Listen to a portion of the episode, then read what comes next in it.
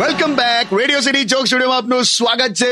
અમે હમણાં થોડી વાર પહેલા ફેનિલ વિશે વાત કરી નાનપણ વિશે વાત કરી કિશોર કાકા સાથે પણ મહેશ શું કરે કાકા તમારો સાળો કાલા કટ્ટા યસ લે એમ તો ખરું થયું લા શું થયું પાછું એમ તો ખબર છે પેલી દરેક છોકરી એને ગમી જાય છે હા તો હમણાં એક છોકરી એને ધમકી આલી શું કે કે મારા ભયથી તને માર ખવડાવીશ કે તેટલો બધો ગભરાઈ ગયો ને ઘેર આવતો રે તો પણ ગભરાઈ જ જાય ને એમાં ગભરાવાનું હું લા એમ તો તમે હોય તો તમે ના ગભરાવ એમ કોઈ દિવસ ના ગભરાવ એમ અલા જે છોકરી તમને એના ભય પાસેથી માર ખવડાવવાની ધમકી આપતી હોય ને એનો ભય પોતે એની ગર્લફ્રેન્ડના ભયથી ગભરાઈને ગભરાઈને ફરતો હોય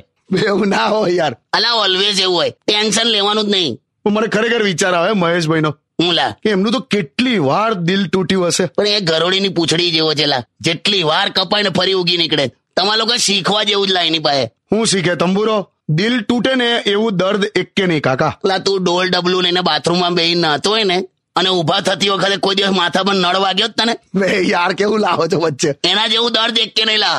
ભક કરીને ઘૂસી જાય માથામાં એટલે પણ હું કયા લેવલની વાત કરું છું ફિલોસોફી તમે ક્યાં લઈને આયા હું તો કેવી વાત કરું છું ખબર છે હે ઉપર વાલે કોને કહે છે ઉપર વાલે એટલે ભગવાનની વાત કરું છું હા હે ઉપર વાલે દે જીતના દર્દ દે સકતા હે દે શું કરે છે એવું બધું હે ઉપર વાલે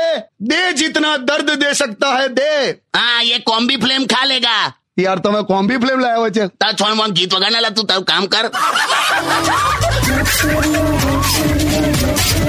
Radio City.